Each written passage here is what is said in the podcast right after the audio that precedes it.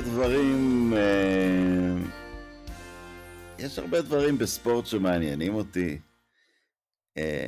מנצ'סטר אה, יונייטד למשל, אבל אני לא חושב שיש לי חיבור רגשי יותר חזק בשנים האחרונות מהאהדה לרפה נדל, ולכן היום גדול הנדליסטים אה, בשפה העברית ואולי בכלל, מדבר איתנו מברלין אחרי ששב עטור תהילה מפריז, ארז אלגזי, מה העניינים? בסדר גמור, רונן, וואו, איזה introduction, כזה introduction. איך חזרת, איך חזרת לברלין, על סוס? לא, לא, לא, האמת אה, חזרתי, חזרתי ברכבת, והיה ממש סבבה. אה, כן, היה לי כיף, היה לי הרבה, הרבה, הרבה מה להעביר את הזמן, הרבה תוכן לצרוך ו- ולקרוא, ואתה יודע, אחרי, אחרי הניצחונות האלה, כמו אחרי אוסטרליה האחרון, תמיד זה, זה, זה כזה כיף. אה, אתה יודע פעם ראשונה, ואתה אומר, אתה יודע, בשביל הרבה אנשים זה כבר הניצחונות האחרונים על העדים. כי הוא לא ייקח כבר יותר מעוד שבע סלמים, כן. אבל, אבל זה, ש, שהוא שובר שיאים של עצמו, וזה... אה, וזה פעם ראשונה שהוא ניצח ארבעה אנשים בטופ 10 בטורניר אחד. נכון, כן, זה... אה, השיאים של, אה, השיא הזה של הארבעה טופ 10 בסלאם אחד, זה, זה עוד כלום לעומת שאר הדברים שהוא, שהוא באמת... אני מבין את זה, זה לא... לפעמים אתה גונב טופ 10 ברולן גרוס, כי, כי זה מישהו שהנקודות שלו באים ממגרשים קשים, והוא קיבל דירוג ברולן גרוס, אבל הוא לא בעצם שחקן טופ על חמר, לא, לא. פליקס, רוד, נובק ג'וקוביץ' וזוורב הם שחקני חמר.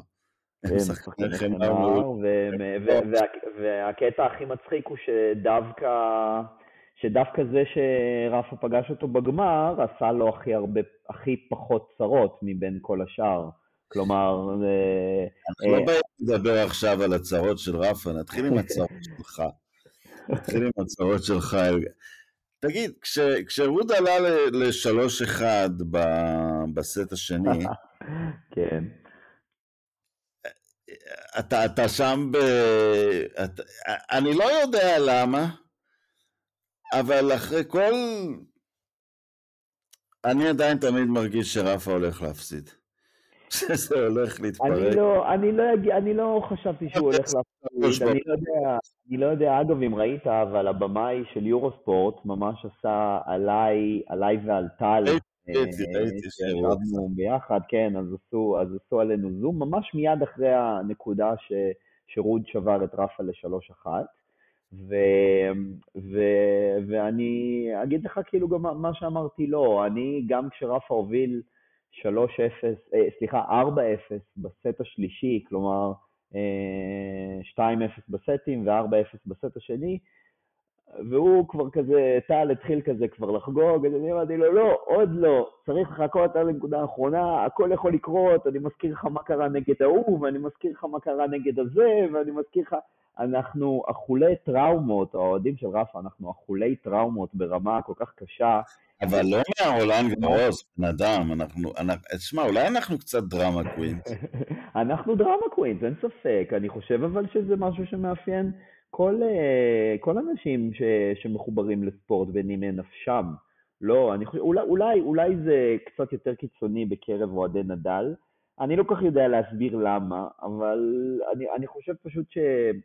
זה גם, זה גם נורא קשור ברוח הנדלית, הרי אוהדי נדל הם בסופו של דבר, יש בהם אה, מן הסתם תכונות ש, ש, שגם באות לידי ביטוי בשחקן שהם אוהדים אותו. ואחת מהתכונות הכי חזקות של רפה זה באמת שהוא הוא, הוא הכי down to earth שיש, הוא כאילו, גם אם הוא ישחק נגד שחקן שהוא אמור לדרוס אותו בקלילות, אז לפני המשחק, הוא יגיד לך בדיוק את אותם משפטים לגבי המשחק הזה, לגבי, לגבי איך שהוא צפוי, אה, לגבי איך שהוא עומד להתכונן למשחק הזה, בדיוק כמו שהוא יעלה למשחק מול נובק ג'וקוביץ', אין שום הבדל. ביחס שלו. אני אגיד, לך משהו על, אני אגיד לך משהו על הדבר הזה, שזה משהו כבר קצת יותר רציני, נצא רגע מהאווירה ההולצת שלנו. אה, העליתי היום לעמוד הנהדר שלך קטע לכאורה דבילי, כנראה פרומושנל, ניקו רוסברג שהוא נהג פורמולה 1 בעברו, גם בן של נהג פורמולה 1, עושה איזושהי כתבה עם, עם רפה בתערוכת יאכטות במונקו. בטח החברה שמכרה לרפה את היאכטה סידרה את הרעיון הזה כי, כדי שהוא יקבל אותה בחצי מחיר או משהו כזה. אבל, לא, רפה מדבר שם על, החשש, על, על הצד הכפול, על החששות ועל הביטחון. שהביטחון הוא כמובן חלק מאוד מאוד גדול במישהו, אבל הוא, הוא אומר לו גם החששות. כי, כי, כי זה גורם לו לא להיות שאנן, ובטורניר הזה דווקא הרגשתי, דווקא כשהוא מדבר על אנשים כמו רוד או פליקס, שהם, שהוא מכיר אותם, כי הם מהאקדמיה שלו, דוד שלו, אני לא יודע אם פליקס מהאקדמיה, אבל טוני נדל עובד איתו. אמ, אז הוא, הוא לא מגלה כבוד ליריבים שלו רק מבחינת מכבד אותם, ג'נטלמן, הוא ממש לומד אותם וחושש מהם. הוא לגמרי, אבל זו, זו, זו אבל הגדולה שלו, זו הגדולה שלו, זה לא הצגה, זה לא הצגה שהוא עושה ל, לעיתונאים, או הצגה שהוא עושה לקהל, או הצגה שאני עושה, שהוא עושה לאני לא יודע מי. אני לא אגיד את זה כביקורת למי ש... אתה יודע, פדרר בשיאו, שהוא באמת רמס אנשים בקלות, הוא היה ג'נטלמן, אני לא מאמין שהוא באמת חשש מרוב השחקנים. אני לא מאמין שהוא חשש, והייתה נכון. לו סיבה לא לחשוש, כן. אני מסכים. רפה גם בספר שלו, הוא התייחס בדיוק לנקודה הזאת, הוא אמר, הוא אמר שהייתה איזושהי נקודה שאפילו טוני קצת הסתלבט עליו. שהוא בא ואמר לו, רפה, בחייאת רבאק, אתה כאילו עולה עכשיו לשחק מול 130 בעולם, אתה, אתה לא צריך להיות כזה לחוץ. אתה כאילו, אתה אחרי כבר כל מה שעשית, ואחרי כל מה שזה, אז אה, אני אה, לא אומר לך עכשיו תזלזל, אבל כאילו אתה, אתה עדיין אותו, אתה, אתה באותו חיל ורעדה כמו שאתה עולה מול, אה, מול פדרר. ובעיניי זו, זה, אתה יודע, זו, זו תכונה שבסופו של דבר הביאה לו המון המון המון הצלחות.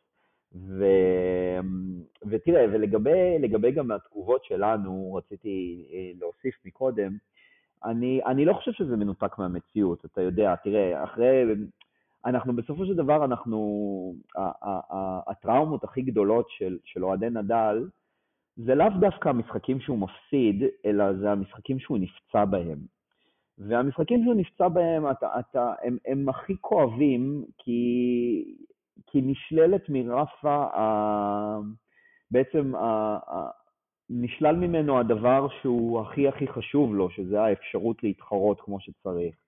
וכשאנחנו רואים אותו ברומא מול שפובלוב, אה, משחק בסט הראשון מדהים, באמת, משחק ברמה מטורפת, לוקח את הסט הראשון ממש בקלות, ווינטג' רפה, ואז פתאום הרגל שלו, הכף רגל הארורה הזו, מתחילה לכאוב, ואתה רואה את הבן אדם פשוט סובל, ואתה, אתה, כל, כל, כל אושר ש, שיש בתוכך נלקח ממך באותם, באותם רגעים.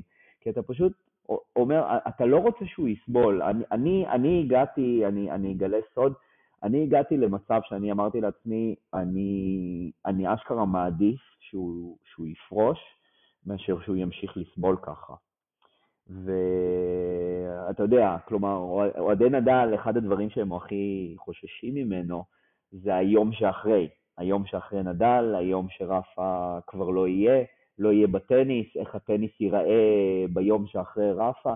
זה משהו שאין אוהד נדל אמיתי שלא מעסיק את עצמו בשאלה הזאת כבר, אני חושב, כמה שנים טובות.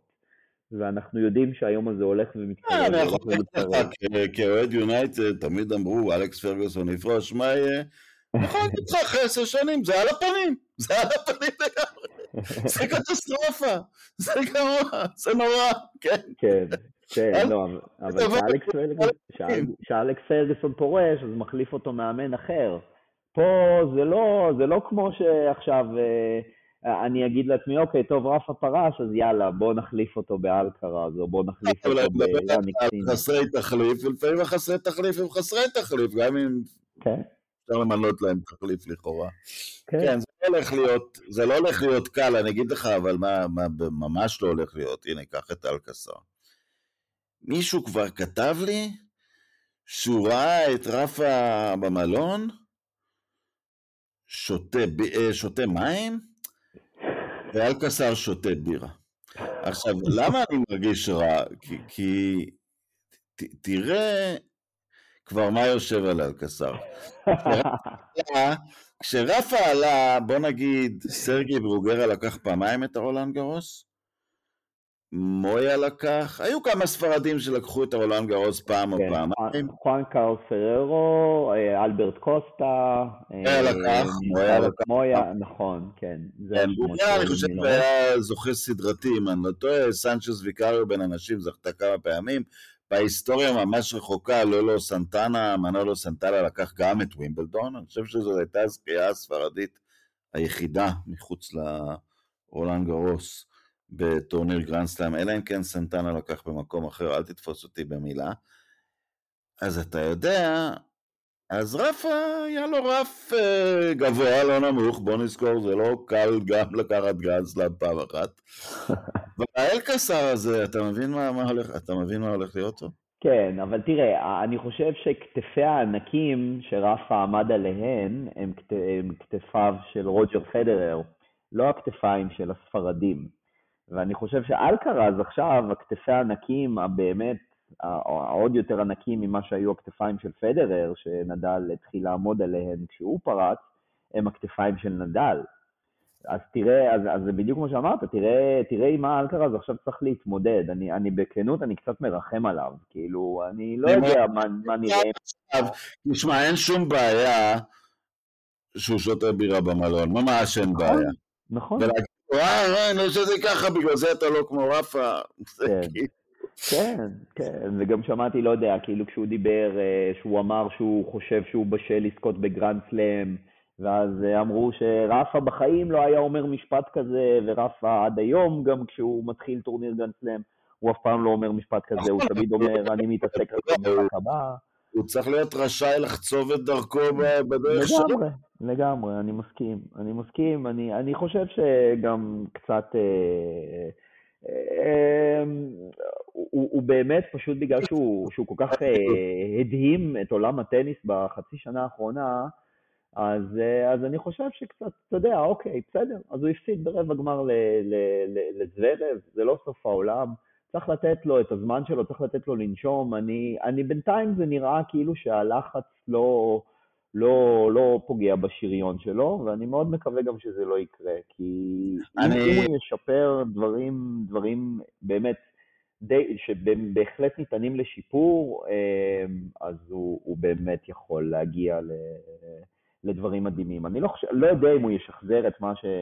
שרפה, ג'וקוביץ', פדרר עשו, אבל הוא, הוא בהחלט יכול להיות משהו הרבה הרבה יותר מרשים ממה שראינו, ממה שראינו, בוא נגיד, ב-15 שנה האחרונות, חוץ מהביג סרי.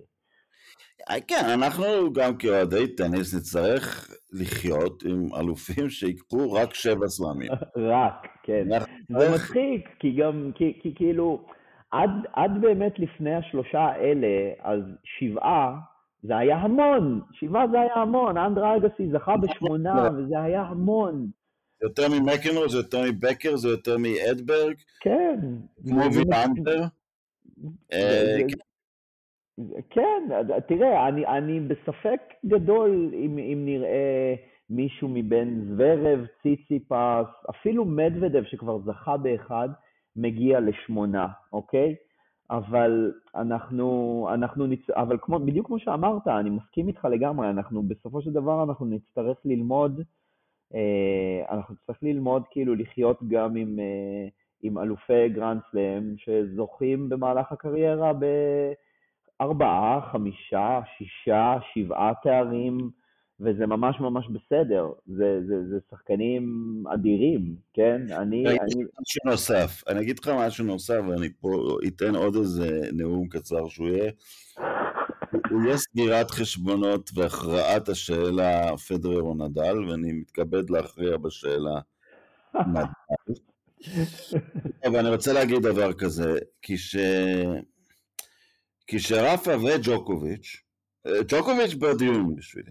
אני לא מראה לה... ג'וקוביץ', תראה, גם פדרר עוד יכול לשלוף שפנים מהשבוע. אבל ג'וקוביץ' שם, ג'וקוביץ' שם. אני רוצה להגיד שגם אם פדרר יגנוב עוד ווימבלד, לא יודע, זה משהו אחר לגמרי רציתי להגיד. הייתה איזו תחושה, שלא לומר תירוץ, שלא לומר בכיינות, כשפדרר התחיל להפסיד להם באזור גיל 28, 29, 30, והם היו בני, רפה היה בן 23-4 וג'וקוביץ' צעיר ממנו בשנה. אה, טוב, הוא כבר הזדקן, זה לא פייר, אבל איך שדברים השתנו, הטניס השתנה לחלוטין. בעצם גילינו שגילאי 33 עד 30 הם גילאי השיא. אה, ואולי אפילו מעבר לזה, ובעצם מה שקרה, שרפה וג'וקוביץ' התחילו לנצח את פדרר לפני שהם הגיעו לשיאם, כשהוא עדיין בשיאו. זה בעצם מה שקרה במציאות, ואפשר להסתכל על כל הגילאים של אלופי הטניס בשנים האחרונות, ולראות שאף אחד לא זוכה, בין כמה מדוודב שהוא סוף סוף זוכה? 25 או משהו? הוא כבר 6. 6, ודומיניק טים באיזה גיל זכה?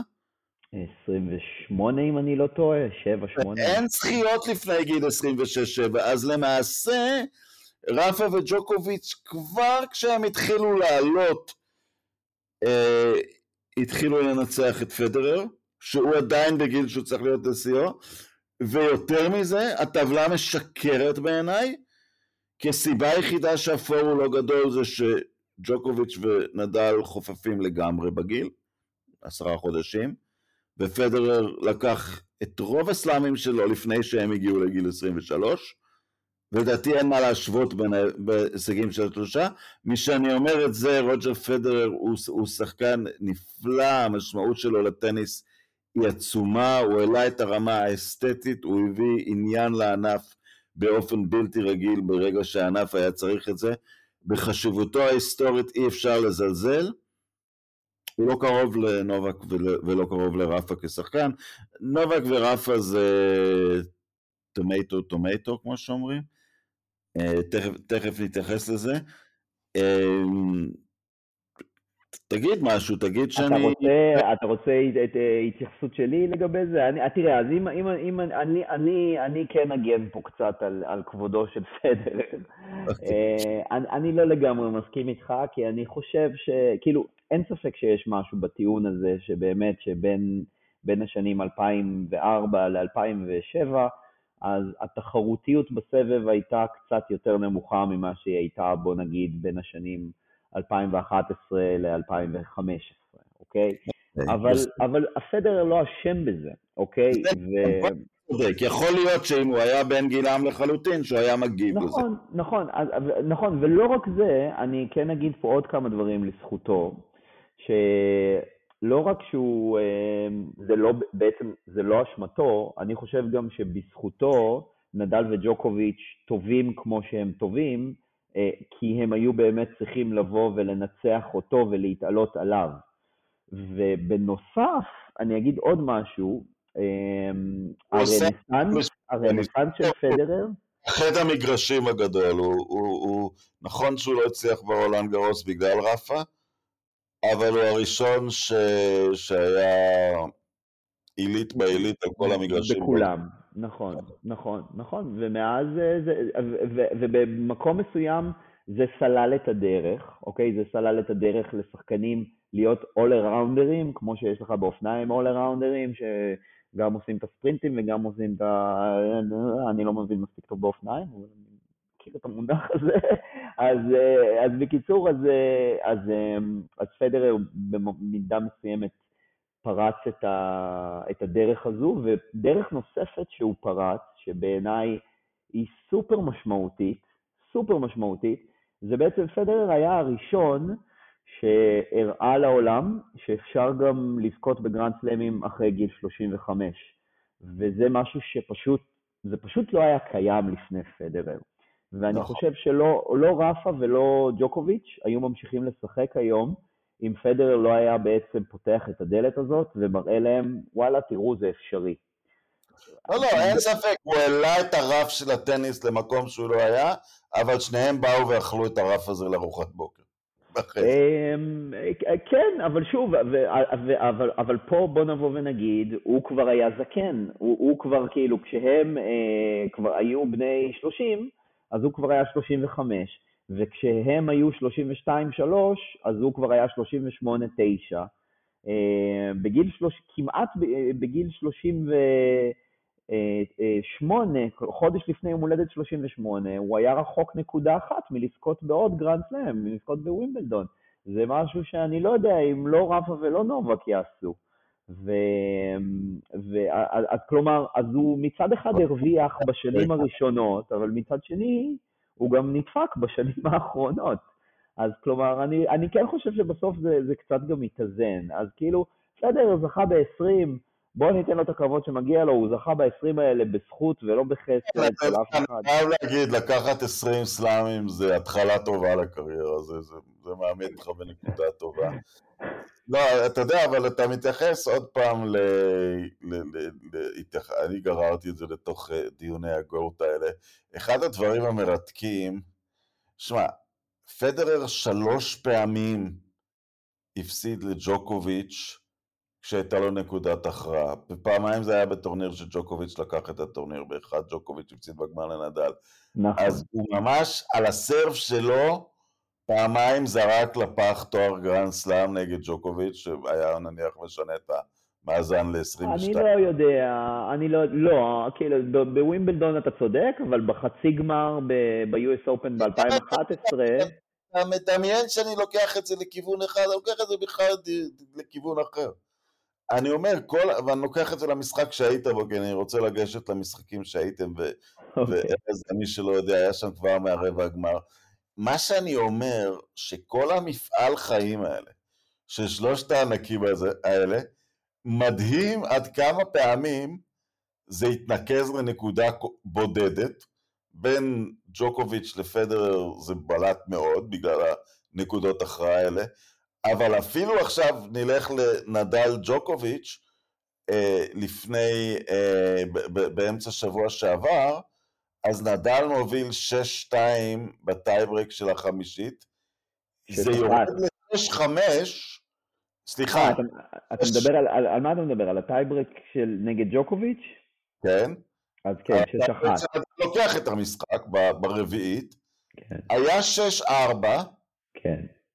ואם, ואם ג'וקוביץ' לוקח את הנקודה הזאת, they back on serve, הוא, הוא, הוא, הוא, הוא כבר לא מפגר ב mini break. נכון. ואם ג'וקוביץ' לוקח את הרביעית, אני ממש לא יודע מה, מה, מה קורה, במיוחד אם רפה שמט יתרון של 6-2 ב tiebreak. וזה עוד אחרי שלג'וקוביץ' היו שני set points לפני כן, ב-5-3.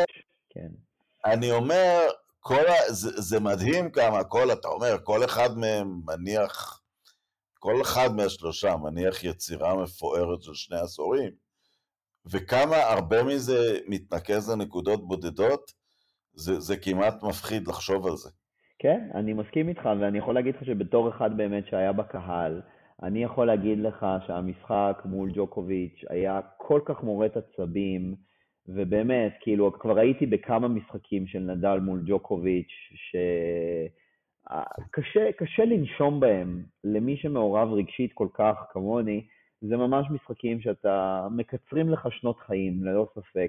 ו, ו, ובאמת ציינת את הנקודה הזאת של ה-6-4, אני באמת, הלב שלי היה פשוט בתחתונים בנקודה הזאת, פשוט בתחתונים, ו, ו, ופשוט התפללתי לאלוהים שרפה ייקח את הנקודה הזאת, וזאת הייתה נקודה ארוכה, היא הייתה ארוכה, ואתה מרגיש שהיא לא נגמרת, ואתה פשוט רועד מפחד שרפה יחטיא, ובסוף, ובסוף רפה לקח אותה כמו גדול, הוא נכנס פנימה ולקח אותה עם winner, עם backhand down the line winner, ו... וזה היה באמת, זה הרגיש כאילו שזה, שזה הגמר. הקטע המצחיק, שזה היה קצת באמת אנטי קליימקס, כי אחרי זה לרפה היו עוד שני משחקים שהוא היה צריך לשחק, זה היה יום שלישי, ואז היה צריך, צריך, צריך, היו צריכים לעבור עוד שלושה ימים עד לחצי גמר, ואז מה שקרה בחצי גמר, שגם כן בכלל משחק פסיכי לחלוטין, אם אתה רוצה, תכף נדבר עליו, ואז צריך לעבור עוד יומיים כדי להגיע למפגש שהוא על הנייר הכי קל מכולם. אחרי ג'וקוביץ', אחרי ג'וקוביץ' וגם יש לי עדות, התארחתי, שלום עשה פודקאסט קצר, אמרתי, אני כבר לא חושש. אני חייב להגיד, פה כבר צברתי ביטחון. כי זוורב אמרתי... וטעית, בדיעבד טעית. אנחנו לא יכולים לדעת אה, מה היה קורה אם זוורב לא היה נפצע. אה, אני לא יודע, הענקים האלה של מטר תשעים ושמונה, יש להם, אם הם לא גומרים את, את נדל בשלוש מערכות, קשה להם לזוז. אה, אתה יודע, אני...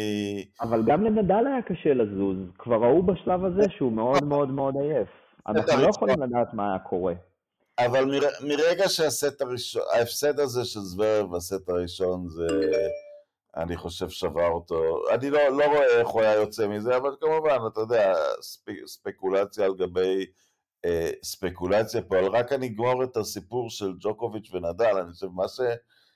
אנחנו מדברים כל הזמן על הדרמה של נדל וחיבוטי הנפש, ג'וקוביץ' הוא הנגטיב של זה, הוא פשוט כל כך חסר דרמה, כאילו, אה, מדבר, יש מושג בכדורסל, האמנזיה של הקלעי, על שהוא, שהוא יכול לעלות אחרי 11 החטאות רצופות, אה, בביטחון שהוא יקלע את הבאה.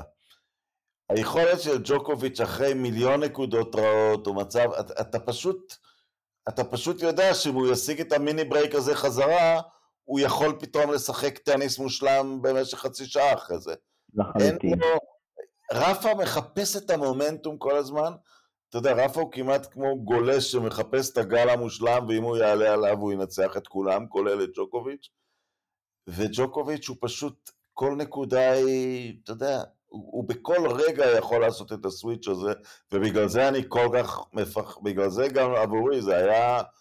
ב-6-4 אמרתי, אוי גוואלד. אנחנו נכנסים לחמישה. אני אני מסכים. אני, אני, אני, בוא נגיד ככה, אני יותר פחדתי ב-6-4, שזה ילך לסט חמישי, מאשר ב-5-2 ו-5-3. אה, לא, אני מסכים, אני מסכים איתך לגמרי שם, כי אני אומר, המכה המורלית מלהפסיד טייברק מיתרון של 6-2, מה שבאופן אירוני רפה עשה במשחק הבא, המכה המורלית שאתה נגד ג'וקוביץ' זה לא צחוק. 6-1, לא 6-2, הוא הוביל על ג'וקוביץ' 6-1 בטייברק. 6-1 זה היה. 6-1. כן, אין ספק, אבל אני אגיד לך את האמת, אני, אני עד עכשיו חושב שגם אם ג'וקוביץ' היה לוקח את הטייברק הזה בסוף, אמ, אני עדיין בהרגשה שרפה היה כן לוקח את המשחק, גם בסט חמישי, אי אפשר לדעת, אבל אני הרגשתי שרפה היה כל כך טוב באותו יום, כל כך, הוא לא היה, הוא לא היה כל כך טוב אגב בחצי הגמר, ממש לא, הוא היה רחוק שנות אור מהרמה שהוא הציג מול ג'וקוביץ' בעיניי, מול זוורב, אמ, אבל אני חושב שרפה היה כל כך נחוש וכל כך חדור מטרה, ובאמת, הוא שיחק, הוא שיחק מעולה. אני המון המון המון זמן לא ראיתי את, רפ, את, את רפאל נדל משחק כל כך טוב כמו שהוא שיחק מול נובק ג'וקוביץ', ואני חושב שגם אם בסוף המשחק הזה היה הולך לחמש מערכות, בין אם, אה, אה, בין אם ב tiebreak בסט הרביעי ובין אם אה, בחמש שלוש, כמו שג'וקוביץ' הוביל שם והיו לו את ה set point, אני עדיין חושב שרפה היה לוקח את זה בחמש, אבל אני מאוד מאוד שמח שלעולם לא נצטרך לגלות גם את התשובה לשאלה הזאת. למה אתה כל כך אה, אה, חששת ממה שקורה במשחק עם זוורב? למה זוורב סיבך את רפה לדעתך? רף, כי תראה, קודם כל, התנאים, התנאים ביום שישי היו תנאים נוראים ואיומים לנדל, וצריך כן. להגיד את האמת, הם, הם, הם גם השפיעו לרעה על זוורב, כי הם, אה, תראה, התנאים היו ככה, הייתה לחות של סביב 70 אחוז, משהו כזה, וגג סגור, בגלל שירד גשם. אז הם שיחקו בבלוני הליום בעצם, הם חבטו בבלון. משהו כזה, משהו כזה, כן, ואי אפשר להשוות את זה לגמר של נדל עם ג'וקוביץ' ב... באוקטובר 2020, שרפה טיטה אותו שם, כי שם היו בערך 10 מעלות פחות ממה שהיו ביום שישי. אוקיי? ביום שישי היה בפנים, בתוך ה... בתוך, האיצטדיון המקורה הזה, אני לא אקרא לזה אולם, כן? כי זה לא אולם, אבל היו שם איזה 25 מעלות ו-70 אחוז לחוץ, וכולם ראו איך זה משפיע על רפה, קודם כל איך זה משפיע עליו פיזית, אוקיי? שהוא מגיר ליטרים של זיעה, ו... ורפה שונא את התנאים האלה, ומעבר לזה, הדבר הכי גרוע זה מנטרל את היתרון הכי גדול שלו, קל וחומר על חימר, שזה ה topspin, אוקיי? ברגע yeah. שהלחות כל כך גבוהה והכדור הופך להיות פשוט כבד, ו... ו... וברגע שהכדור כבד, הרבה יותר קשה לסלסל אותו, הרבה יותר קשה להכניס עליו spin ולשים עליו ספין, ו... וזה פשוט, זה פשוט היה מאוד מאוד קשה להכות דרך המגרש במשחק הזה. והכמות של הווינרים, אני לא זוכר את המספר המדויק, אבל נגיד ביום רביעי, בתנאים שהם אה, כביכול איטיים, בטמפרטורה של 15 מעלות, משהו כזה, בממוצע לאורך המשחק מול ג'וקוביץ', אמ, רף העיקר, משהו כמו, אני חושב, מעל 50 ווינרים. זה כמות מטורפת. ו... וביום אה, שישי מול זוורב, אמנם אה, בשעה, בשעה ש... שעה פחות של משחק, אה, רק שתי מערכות, אבל עדיין שתי מערכות שהתארכו לשלוש שעות, ולדעתי משהו כמו חצי מזה, לא בדקתי, אבל לדעתי פחות מחצי ממה שהוא היכה מול ג'וקוביץ', ו, וממש הרגישו את זה, כלומר, זה, זה, זה הצחיק אותי, כי ב tiebreak של הסט הראשון היה ה forehand winner הראשון של רפה במהלך המשחק. זה היה, זה היה נורא מצחיק. forehand winner ראשון של רפה במהלך המשחק היה ב tiebreak, ב tiebreak של הסט הראשון. כלומר, אחרי שעה וחצי של משחק, רפה הצליח להכות את ה forehand winner הראשון שלו. אז, אז, וזהו, ועכשיו תראה, אם זה היה נמשך ככה, אי אפשר לדעת מה קורה, אי אפשר לדעת אם פתאום רפה הייתה מתחילה לכאוב הרגל, אי אפשר לדעת אם פתאום הוא היה מתעייף נורא, אי אפשר, אי אפשר לדעת. אני לא יודע. אתה, אתה נמאס עליי עם החרדות הקיומיות שלך. אני חייב להגיד לך ממקום מושבי מול הטלוויזיה, לא. סשה זוורב הוא לא נובק ג'וקוביץ'. ועדיין, ותראה איזה מוות הוא עשה לרפה. תראה איזה מוות הוא עשה לו שם לאורך שלוש שעות. אני חושש ממנו פחות. אני חושש, מה לעשות, אני לא פוחד ממנו כמו מג'וקוביץ'. אני גם, אני גם חששתי, אני גם חששתי ממנו פחות, אבל לאורך שהמשחק התפתח, זה הפך להיות מוקש לא פחות גדול מאשר, מאשר uh, ג'וקוביץ' ביום שלישי, ואני באמת באמת לא יודע מה היה קורה אם, uh, אם, אם המשחק הזה היה נמשך. שאלה לגמרי בלתי קשורה, אבל זה מאוד סקרן אותי. לא. קהל בפריז מקבל את אה, זוורב לאור אה, ההיסטוריה המאוד מאוד בעייתית שלו. יש עליו האשמות של הכאת אה, בת זוג. זה, זה, מור, זה מורגש בכלל? לא, זה לא מורגש, אמ, ואני גם חושב שאני יודע למה. כלומר, רפה בצורה מסוימת התייחס לא ל... נגד זרב אה, דבקו כל מיני uh, סיפורים, חלקם uh, סיפורים שהם allegedly וחלקם סיפורים שכולם ראינו במו עינינו, מה שהוא עשה שם לשופט באקפולקו. אז רפה באמת נשאל לגבי זה, והוא לא, כמובן לא התייחס לסיפור עם ההאשמות שיש, ש... אה, לחברה לשעבר של זוורב אה, כנגדו, אבל הוא, הוא כן התייחס די בהרחבה באחת מהמסיבות עיתונאים, לדעתי באינדיאן ווילס, לחוסר הענישה שיש בסבב, אה, ובפרט לאור האירוע שקרה עם זוורב. ואז הוא אמר, תראו, השאלה הזאת, היא שמה אותי במקום מאוד מאוד קשה, כי אני מצד אחד, היחסים שלי עם זוורב הם מאוד טובים. ואתה יכול לראות שהיחסים של זוורב הם, הם מאוד טובים עם רוב השחקנים בסבב. ג'וקוביץ' הוא חבר טוב שלו, נדל אה, מסתדר איתו מצוין, והם גם מתארגנים ביחד. לא היה בכדורגל האנגלי מופת לג'נטלמניות על המגרש יותר מריין גיגס, לא הורחק באלף משחקים. פוצץ את האישה במכות. כן. אחד לא קשור לשני. ובגד בה גם, לא? וכל מיני... כן, בגד בוא נשים בצד, זה קורה די הרבה, בוא, אני לא רוצה להיכנס לזה, אבל פוצץ את האישה במכות. כן. זה, ממש אסור כן. לנו אף פעם לעשות את הטעות הזאת, להניח משהו מהמגרש, או אפילו מהיחסים בין השחקנים ברמה שלהם, בין גברים, אם תרצה לומר את זה, ל, ל, אתה יודע, לא לתת להם שום הנחה שלכאורה הולכת למקומות אחרים בחיים. תראה, אם עכשיו היו באים ואומרים שרפאל נדל אה, הרביץ ל, ל, ל, לאשתו, כן? כמובן שזה כל כך מופרך וכל כך... אתה מסכים איתי אבל שזה ישפיע עליך באיזושהי צורה? זה ישפיע על מידת האהבה שלך כלפיו, זה ישפיע לא, על... אה, שורפת אותו בנקודה אין הזאת. מה לעשות, כאילו, אנחנו בני אדם בסופו של דבר, אנחנו לא אה, מכונות משוכללות ומושלמות.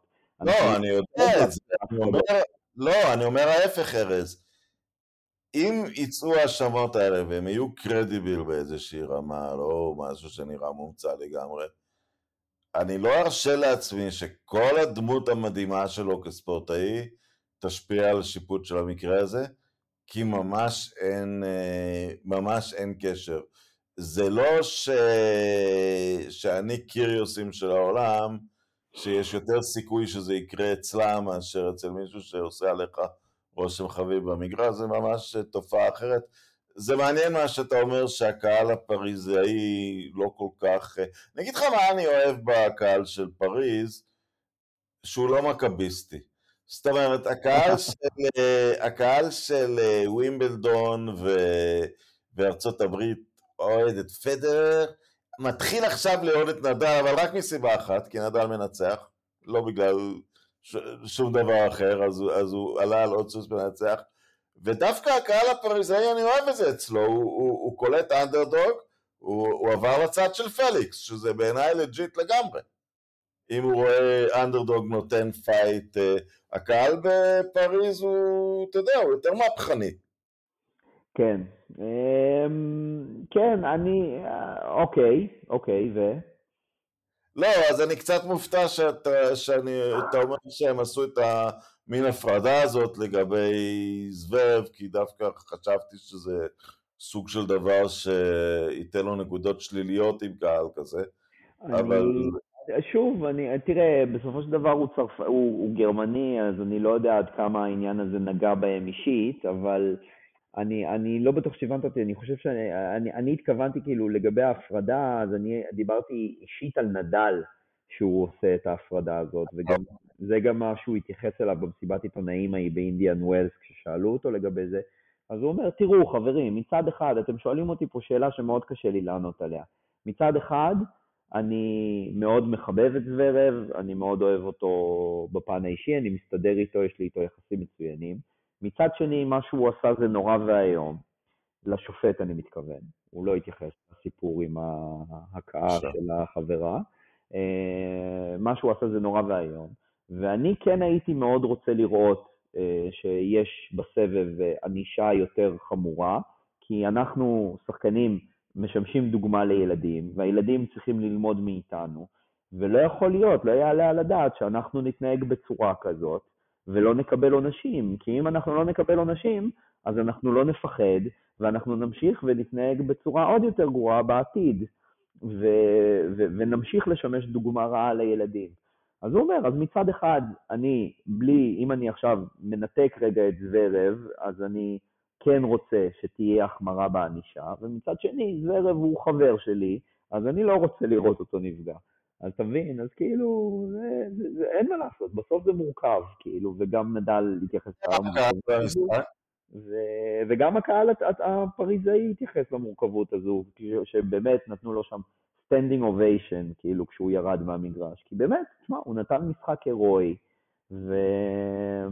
וזה כואב, באמת זה כואב, למרות שהוא ככל הנראה חרא של בן אדם, אני לא רוצה עכשיו לקבוע חד משמעית, אבל ככל הנראה הוא חרא של בן אדם, ועדיין הוא נתן משחק הירואי וזה לא, לא נעים, וזה ממש לא מגיע לאף, לאף שחקן לסיים ככה משחק כל כך גדול על קביים. ו- וזהו. נגד ג'וקוביץ' הקהל היה לגמרי עם רפה? כן, כן, חד משמעית. היו איזה כמה סרבים שעשו רעש, אבל, אבל זה היה מאוד חד צדדי. אני לא כל כך יודע להסביר את זה. אתה יודע מה, אני מתחיל לחשוב שזה קשור לקוביד, שזה קשור לעניין של החיסונים. אבל אני לא מייחס לזה שום משמעות, כי ג'וקוביץ' חי מזה. אני כן חושב... אתה יודע מה הרגע הגדול בעיניי של ג'וקוביץ', שזה קצת התפספס אצל האנשים. שהוא אוכל את הדשא בווימבלדון. כן, נכון, זה ממש לא התפספס. ממש לא התפספס. אני אוכל אותו, זה היה... ממש לא התפספס. כן. אבל ג'וקוביץ' חי מלהיות אנדרדוג, אני חושב שזה סבבה לגמרי שהקהל עם רפה, כי רפה אוהב את הקהל וג'וקוביץ' אוהב את הקהל נגדו, זה הכל אני בסדר. אני לא יודע, אני לא, לא בהכרח מסכים איתך, אני מסכים איתך שבמקרים מסוימים הוא בהחלט ניזון מזה וזה בהחלט נותן לו אנרגיה. אני חושב שספציפית במשחק מול רפה, זה אשכרה כאב לו, זה אשכרה כאב לו, ואני אני, אני חושב גם ראו את זה כשהוא ירד מהמגרש, הוא אפילו לא נופף לשלום לקהל. הוא כאילו לקח את זה קשה. זה היה נראה לי שהוא לקח את זה קשה. Hey, לא, אני מסכים איתך, זה לא נעים לא להיות אהוב, אבל מה שאני אומר, זה לא משפיע לרעה על הטניס שלו. זה, אני לא יודע. הוא, הוא, אתה יודע מה, אני, אני חושב שעם קצת יותר תמיכה הוא היה... כי הוא בסופו של דבר, זה לא משפיע על הטניס שלו, זה נכון, אבל זה כן משפיע על היכולת המנטלית שלו, ואני חושב שעם קצת יותר אהדה, הוא היה נדלק קצת יותר במהלך המשחק הזה. אמ, אתה יודע מה זה מזכיר לי עכשיו, מה שאתה אומר ש... שהאהדה לא, לא חשובה לו, זה הזכיר לי משהו שחבר שלי נמרוד פעם כתב על ג'וקוביץ', הוא אמר שבמקום מסוים ג'וקוביץ' הבין עם השני, שהוא קצת מזכיר את ביבי בהיבט הזה. ש, ששניהם הבינו במהלך השנים שאין שום סיכוי בעולם שכולם יאהבו אותם, אבל הם הבינו שזה גם בסדר אם רק חלק מהאנשים יאהבו אותם. והחלק הזה, ה base הזה, הוא מספיק גדול בשביל שזה יהיה בשבילם מספיק, והם לא צריכים שכולם יאהבו אותם. שניהם בהתחלה נורא נורא היה חשוב להם בתחילת הדרך שלהם, ש, ש, שכולם יאהבו אותם, שיאהבו אותם מכל uh, קצווי כן. הקשת, ואז הם הבינו שבסופו של דבר מספיק גם רק ה base. בסדר, ו... והוא מעלה את האנטה פה כל הזמן, אה, אה, ג'וקוביץ', הוא דבק ב... תראה, סרביה זה מדינה, אני מאוד אוהב אותה, אני נמצא שם הרבה, אבל כל, כל תיאוריית קונספירציה, עזוב את הקורונה ועזוב את נאט"ו עכשיו שבעיניהם הרוסים מגינים עליהם מפני נאט"ו. סרביה היא מדינה המובילה בעולם למשל באחוז האנשים שחושבים שארצות הברית לא הייתה על הירח. 28% מהסרבים חושבים שארצות הברית לא הייתה על הירח. סרביה חושבת שהממציא הסרבי יוגוסלבי הגאון טסלה אה, שהלך לעולמו בארצות הברית, נרצח על ידי ה-CIA כי הוא המציא חשמל אלחוטי שהיה מעביר את השליטה בעולם למדינות אה, שסרביה קשורה אליהן. זאת אומרת, עצם זה שהם חושבים שארצות הברית ובריטניה וצרפת כל יום קמות בבוקר ובישיבות נאט"ו חושבים איך לדפוק את סרביה, זה קצת, זה קצת, אתה יודע, זה, ו...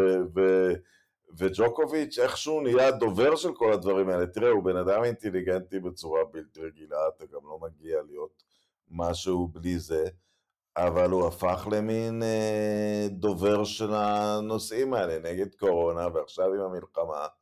אז כן, הוא כבר לא עושה מאמצים מיוחדים להיות, אה, ומה לעשות, הקהל של טניס הוא, אני לא אומר את זה בשיפוטיות, הוא קהל של middle אה, class, של אזרחות טובה, של איך פאקינג תתחסן, אל תמציא לנו כל מיני סיפורים.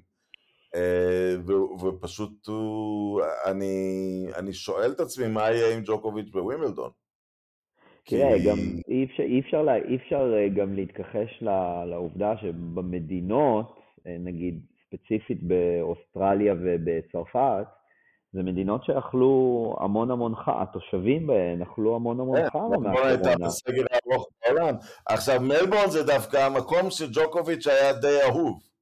נכון. גם בגלל האוכלוסייה הסרבית די גדולה. גם ו... בגלל ההצלחה האדירה שלו שם. כן, הוא זכה שם כן. תשע פעמים. וגם בגלל שאוסטרלים מתחברים קצת יותר לאנדרדוגיות.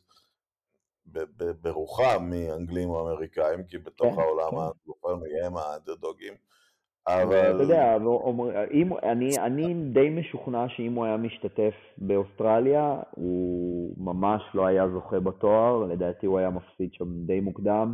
אני חושב שהקהל היה עושה לו את המוות, הוא היה ממש עושה לו את המוות. אה, אם הוא היה משתתף בנסיבות שהתרחשו. אם הוא היה משתתף בגלל שהוא היה מתחסן או לא עושה בעיות, אז הוא היה מנצח כנראה. ברור, אני מדבר אבל על הנסיבות האלה שהוא לא התחסן. מרגע שהוא פתח את התיק שם, כן, הוא היה במצב מאוד מאוד לא טוב. נכון, כן. הוא היה במצב מאוד מאוד לא טוב. אה, אז היינו בגמר, אתה יודע, אז, אז, אז אה, זה יפה דווקא, כי קיבלנו שלוש דורות. את דור המיתולוגים ברבע גמר, רפה נגד ג'וקוביץ', בסוף הכל יכול לקרות, זאת אומרת, מדובר בכאלה ענקים, אתה רק צריך להגיד תודה שניצחת. אחרי זה יש את הדור של הברטס, של האלה שלא זכו בכלום בגלל שהגדולים היו כל כך גדולים, או זכו במעט מאוד. ויש לך את הקיריוסים ואת הזוורה, וגם מדוודב התחיל לפתח מין בכיינות שלא אוהבים אותו מספיק. מדווד זכה, אבל אי אפשר לפחות... כן. אה, אני רק אומר, הדור מאוד בכייני ושקשה לי אישית להתחבר אליו, ועכשיו מגיע הדור אחרי זה שגם פליקס וגם רות, שהם כבר, זה ממש קטע, רפה שיחק נגד שני שחקנים מהאקדמיה שלו, זה, זה, זה, זה כל כך מופרך, כן. אמ, אבל... אה, לא, אז אה, אה, אוז'ר אליסים לא באקדמיה שלו, אבל הוא, כן, הוא מתאמן על ידי הדוד של רפה, שהוא מאמן גם באקדמיה, זה כן, נכון. כן, אבל רוד, שמע, רוד כמעט הגיע, אתה הרגשת שבאקדמיה נתנו לו טיול צ'ופר לפריז והוא יחבוט קצת עם רפה במגרש המרכזי. הוא, הוא, הוא, הוא כבר במסיבת עיתונאים לפני המשחק דיבר על זה שרפה הולך להשמיד אותו. כן, כאילו, זה, זה, היה, זה היה קצת לא כוחות, זה, אתה יודע, במידה מסוימת, אני, אני, אני, אני תמיד אומר שאני תמיד רוצה שנדל ינצח כל משחק אה, 6-0, 6-0, 6-0, לא מעניין אותי הקרב, לא מעניין אותי זה, אבל זה גם קצת לרמות, כי בסופו של דבר, כאילו, המשחק מול ג'וקוביץ' והמשחק גם מול זרב, אה, ולמי שהיה נוכח במשחק אה, מול אליסים, או אפילו סתם ראה אותו בטלוויזיה, אלה היו משחקים הרבה יותר מרגשים מאשר המשחק... אה, אבל אני מאשים פה את ה-ATP, אני אגיד לך למה. בגלל שהכל טוב ויפה שהדירוג הוא קדוש.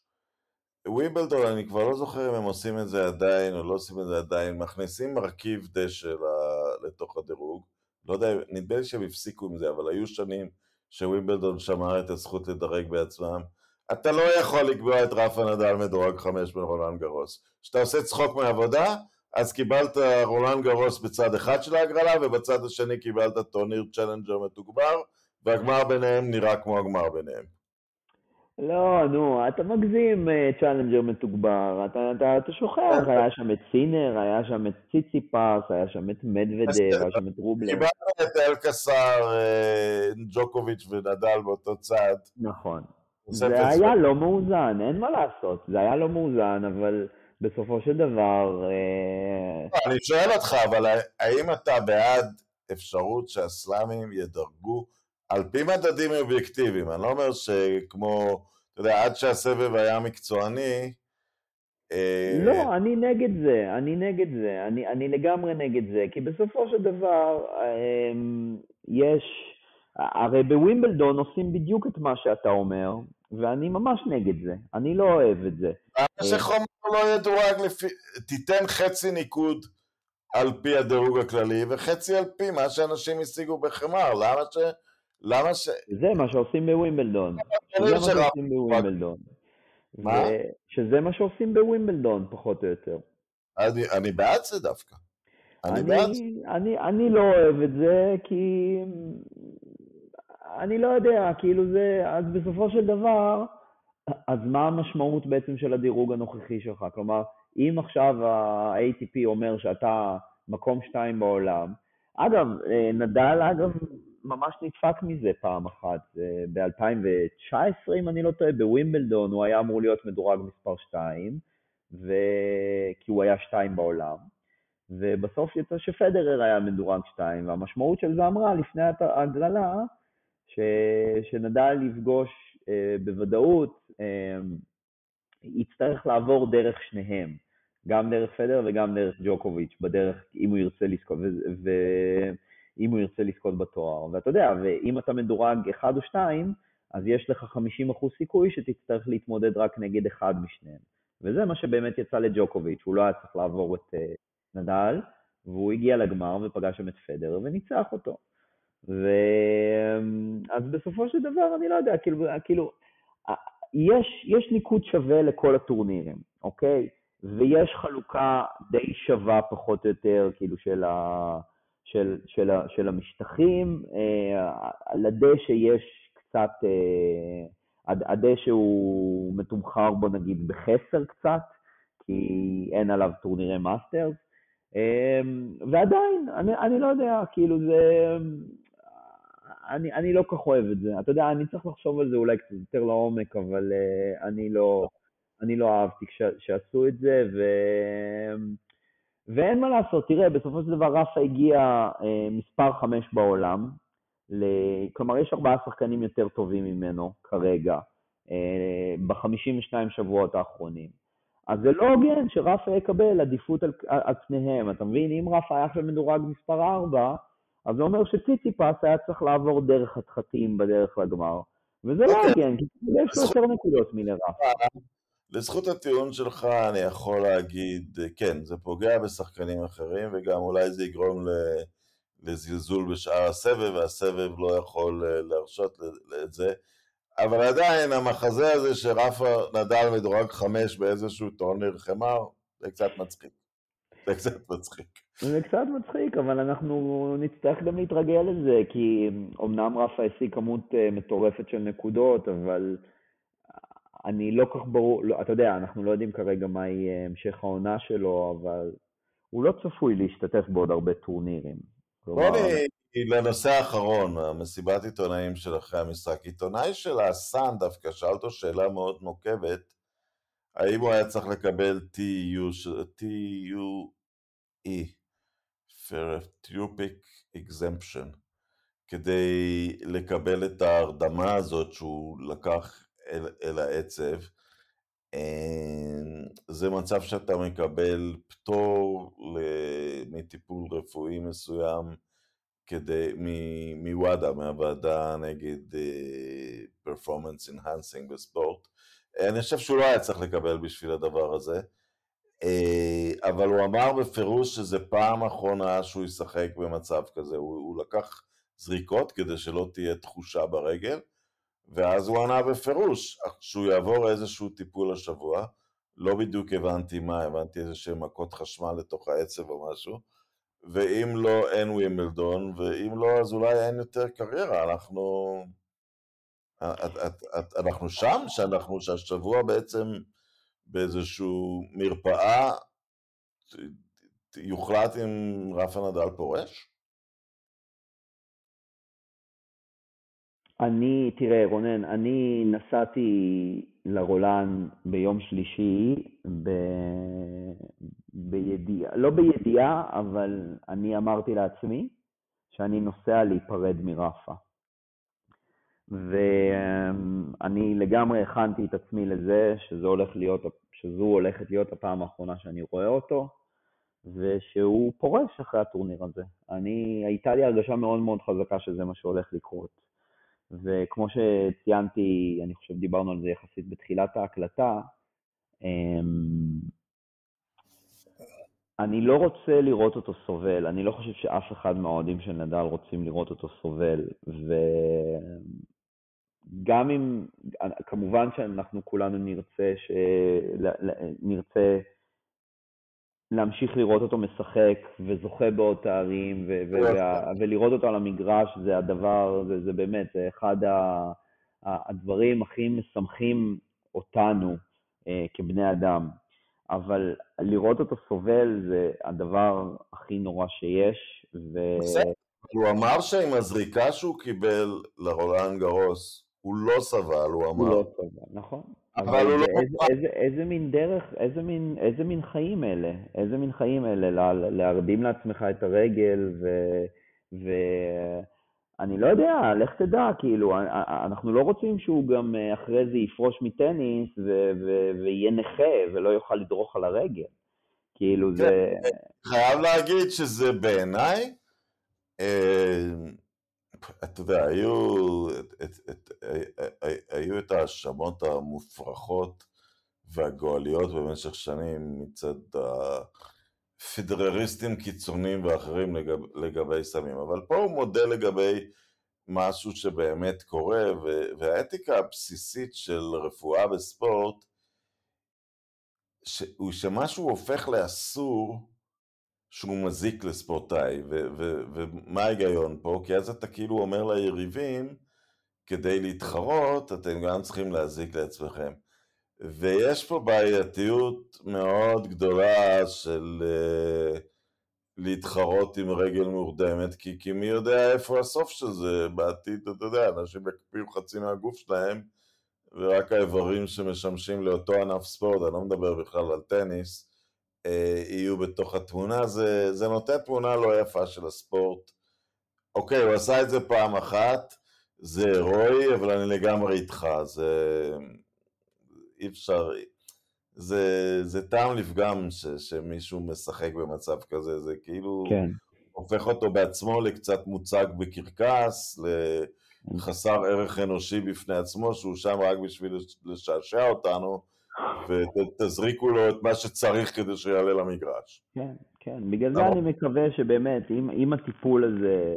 נותן לו יתרון, אבל, אה, אבל זה...